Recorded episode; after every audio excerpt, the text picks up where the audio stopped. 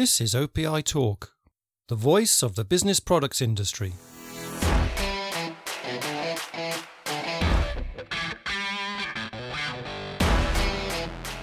Hello, everybody, and welcome to this episode of OPI Talk.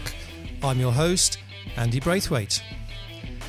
And my guest today is Boris Elisman, the CEO of ACCO Brands. Now, ACCO has just made a significant acquisition, buying video games accessories manufacturer Power A in a deal that could be worth up to $400 million. And this is part of a strategy to transform ACCO into a consumer products oriented supplier.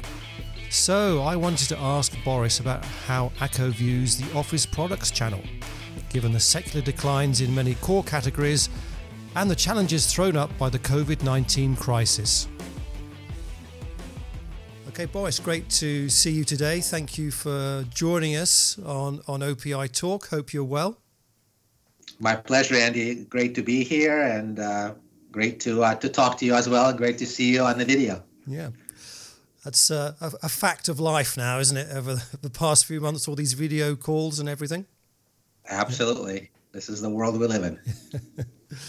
okay, great. So, I, I reached out to you after the Power A acquisition, which was announced recently. So, congratulations on that. And I don't think many people saw that coming, did they?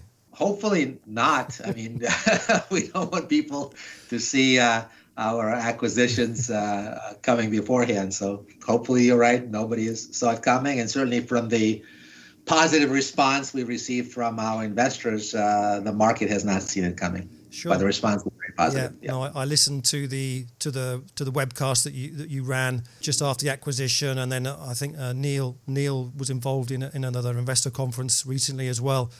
But it certainly seems to have had a positive reaction, and hasn't done your share price any harm in, in the past few weeks either. That's right. That's right. The the market sees this as a right strategic move for the company to try to move to uh, faster growth areas and. Uh, has uh, rewarded rewarded our share price appropriately. So we're, we're, very pleased. Right. Just quick, I don't know if you can say anything about whether the transaction is still on track to close by the end of the year. You know, that certainly is our expectation. That's what we said when we uh, announced the deal in uh, early November, and uh, uh, we haven't seen anything that will delay it beyond the uh, the 31st. So we, we're still hoping that we get the deal done in the next three weeks. Yeah, and I guess in terms of timing, you've got these two big console releases that uh, were made you know, just you know, weeks ago. There are some delays with shipments and a pent up demand for those products. So that's, I guess, good news for you going into the new year. You've got that pent up demand for for your new acquisition. Yeah, we think that the uh, the market forces uh, are giving us a little bit of a tailwind uh, for this you know with the with the shutdowns that we have in all over the world more people are gaming. So that that that, that market has done really well over the last eight to nine months. And then to your point uh, we have both sony and microsoft introducing new consoles. Uh, just a few weeks ago uh, the demand's been really really high for them. And that drives accessory sales uh, both at the point of sale and aftermarket. And um, you know the products have been sporadically sold out, but you know I'm sure uh, over time they will uh, solve their availability issues, uh, which should continue to drive the demand for accessories. So you know, knock on wood, we're we're very optimistic. Yeah. Okay. Good. Uh, I've I've got a fairly good idea of the rationale behind this and some of the synergies. Uh, you know, with Kensington, etc., and the move into the to this consumer consumer space. So I'll, I'll probably cover that uh, in somewhere else on OPI, perhaps in, in, an article. But for today, for this for this interview, I really, if we could, if we could concentrate on, I guess I don't know if you call it in house the the legacy ACCO or the traditional categories and channels. How about the traditional, right? The core, the core business, the traditional business, right? Yeah, I, I, think they've been called kind of growth challenge channels or some something to that effect recently. I just wondering, yeah, how yeah how how do you view that market now? You know, it, it, it's a big, you know, if you're talking about from a channel standpoint, it's a big market. There's lots of players there. And it's not, you know, I don't think the uh, future is the same for every subsegment of that market. So there are nuances within that. And there's some of them that, you know, we think are very competitive and have uh, a bright future, and there's some of them who think they're they're more challenged. So you can't, you know, it, it depends. I guess the answer is. Okay. Would it be fair to say that what you are seeing today is merely an acceleration of trends that were, were already there before COVID hit, and then these have accelerated over the past few months? Uh, we certainly think that the, the, the switch from brick and mortar to online is a acceleration of the trends that we have seen over several years now. You know, it's it probably fast forwarded by three to five years. This uh, this very rapid shift right. uh, from uh, brick and mortar to online. You know, what's happening on the B2B side, we think is more of a one off, really driven by people working from home. Mm. Um, in many countries, employees are not going to offices, which is not driving demand for office supplies. Yeah. We think that eventually, and hopefully that eventually is sooner rather than later, uh, people will go back to the offices. They will mm. probably not go back with the same model that we had before. Uh, that is, there'll probably be more more hybrid and flexible arrangements with people work from the offices a few days a week and work from home. But that certainly will still drive significant demand uh, for for office supplies. So we think right now it's more of a more of a crisis for the for the office channel. You you really have to just uh, survive in the next uh, in the next few months. Uh, but then, uh, but then we think it will get uh, certainly be uh, a lot easier, and and there, there's demand for dealers. There's demand for B two B commercial uh, resellers. We think that model is intact, mm. and hopefully it'll return to its its you know former pace after we are through this health crisis. Okay. If you, if you dr- drill down a little bit more into those those customer groups, I think you've highlighted, you know, the challenges of the office supplies superstore channel, for example. Yeah. I think I think you called out the wholesalers as well in, in the previous call. Yeah, I mean, how, how do you view these customers, perhaps longer term, in terms of oh, putting okay. putting resources into them, uh, uh-huh. and even just the products that you, you, you want to sell to, to these people? Sure. You know, so we think we think office superstore retail uh, is a very challenged channel. Uh, you know, they they're losing traffic to both online and they're losing traffic to mass merchants as well. Mm. So we think that you know longer term that that particular channel is going to shrink. And I'm talking specifically about U.S. and Europe here, uh, where there are lots of other alternatives. I mean, if I look at an office superstore such as Officeworks in Australia, they've done phenomenally well, and I and I think they have a very successful uh, successful business model. Yeah.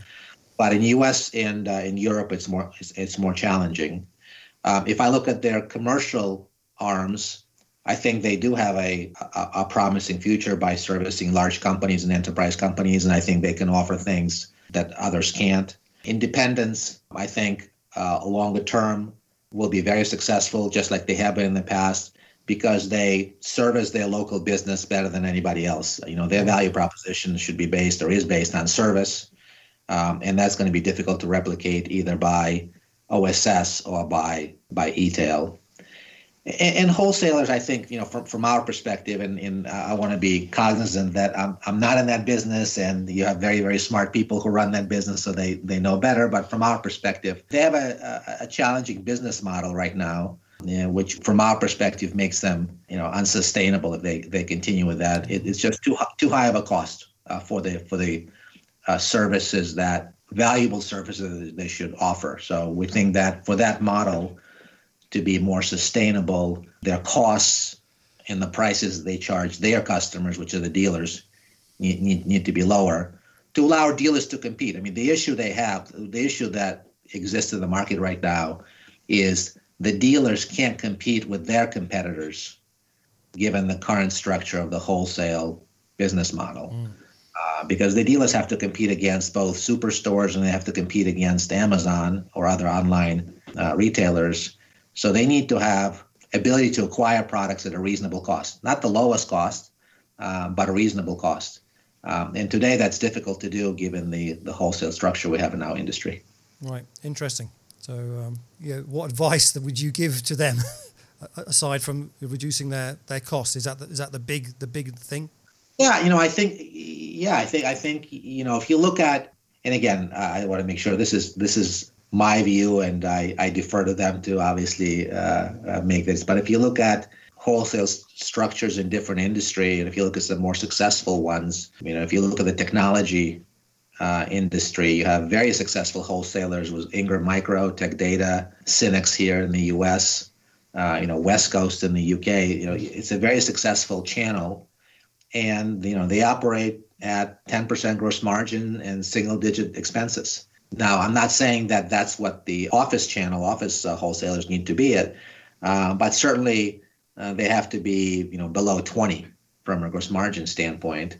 Uh, and you know, and today, you know, they like to charge. Some of them charge 30 to 50 percent on office supplies as a as a as a markup, and that makes that makes the model unsustainable.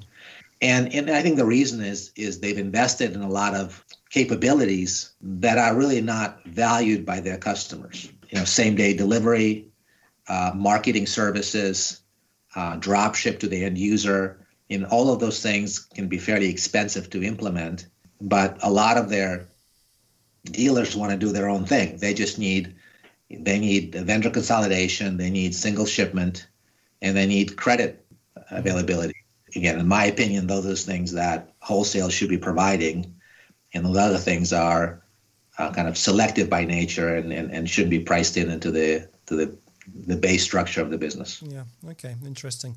Let, us talk a little bit about the dealers because again, you've called them out as a growing channel, taking share perhaps from some some of the others, and then on on, on the other side, they're the wholesaler that serve or the wholesalers that serve these customers are perhaps a, a little bit challenged. So when you talk about the dealers, is that from a direct relationship perspective with them that you're doing well? Yes. I mean, yeah, we think dealers in general are doing a great job servicing their verticals or their uh, local uh, customers.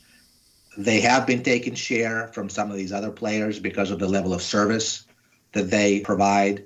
Mm. And we think working directly with them is an important component for us you know, we are channel agnostic. We want to sell any which way that our consumers and customers want to buy. And a lot of dealers want to buy directly from the manufacturer. If they're willing to stock the product, right? We're not going to ship them single units. Yeah. But if they're willing to stock products, especially when it comes to A and B uh, items, you know, given the discussion we just had about wholesale pricing, uh, those dealers want to be able to to get the product at a more competitive price to, that allows them to compete better against their competitors. Okay, so would it be fair to say that the ones that you are seeing as, as more successful are the larger stocking dealers? Yes, I think that's a fair that's a fair assessment. Okay. You know, um, large versus small. You know, larger dealers have been successful, but I think it's it's you know there's a reason why they're larger. You know, there's a little bit of a self-fulfilling prophecy there. They're larger because they're more successful. Mm. They also tend to be better managed. They tend to be more professionally managed. So I don't think size dictates who will be successful and won't be successful, but larger dealers do tend to be more successful.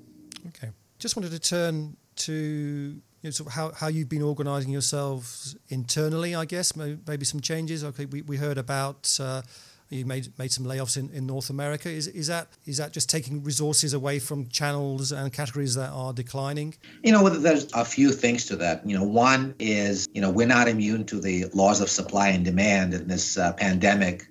And the uh, resulting economic uh, recession has, has hurt our business just like it has hurt most uh, product driven businesses. So, in general, uh, we have to align our cost structure to lower revenue that we've uh, had in 2020. Uh, so some of the uh, layoffs we have done were in reaction to that and to the fact that we expect uh, the recovery to take a bit of time. It's not going to be a V-shaped recovery. It will take some time. So we need to get our cost structures in, in line. And then within that, we have been reallocating resources from categories and channels that are in secular decline towards those that have faster growth. Okay. I think I read on, on a an investor presentation about de-emphasizing perhaps some of the, the slower growing or declining categories in terms of perhaps investments and maybe maybe even R and that kind of thing, and allocating those resources to the, to the growing channels. Is that what you're doing? Yeah, I think that's correct. I think that's correct, and you know, it, it, it's nuanced within that. If there's an opportunity to grow, if you know, even some of our declining customers, if if they want to consolidate their vendors to us, uh, then you know we, we we would invest in that. Uh, but certainly, if things just continue to decline, then we we, we do we are reducing SKUs, uh, we are uh, shifting investments, reducing R and D, all of the things that kind of make sense from a business standpoint to do mm. in a declining category. If you look at you know if you look at our business, you know something like 25 to 30 percent of our categories we would say are in secular decline you know, these are categories yeah. mostly in the storage and organization space yeah. uh, that you know handle paper that's printed by office environments. Yeah. And uh, those are the categories that are mostly affected, um, and those are the categories where we're being very careful about how much we invest in there. Sure. And resellers are selling fewer of these products at the same time, and they're looking for other other avenues to to sell into and, and and other other products. So, for example, you know, you know Kensington and and TrueSense, just a couple of the, the, the, brands that you have there, which are kind of more on the technological cusp, if you like, and uh, perhaps I've got more mileage in them going forward. Exactly right, and those are the areas where in investing in computer accessories, wellness products such as TrueSense, DIY tools uh, in Europe under Rapid brand, uh, uh, Derwent color pencils, uh, we have a slew of work from home products that we're working on that we're investing in. Uh, dry erase boards are doing well, shredders are doing well, yeah. and you know stapling and punches is, is, is holding its own. Right. It's really yeah. it's really storage and organization, binding that are more more challenging.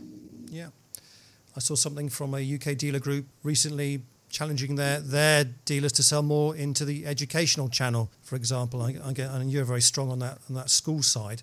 Great category for us. We sell lots of uh, notebooks for for schools. You know, we target kind of elementary through middle school because you know after that you're gonna you have more people going to iPads and and Chromebooks. Uh, but you know where we sell, it's a sweet spot and uh, it's a nice market, and we think that need will be there mm. for for a long time. You know, after we get out of this uh, lockdown situation and uh, remote schooling, you know, yeah. kids need to go to school. Yeah, your your school sales are they skewed more towards North America than, than Europe? Yeah, school sales uh, in Europe are very small. Yeah, yeah very small. Yeah. Uh, where we generate most of our school uh, sales is North America, Brazil, yeah, yeah, and Australia. Yeah but but Europe, it's very small in Europe. Yeah. yeah. So is, is that something perhaps on the radar to to to grow the school channel in Europe, or are you looking at other things?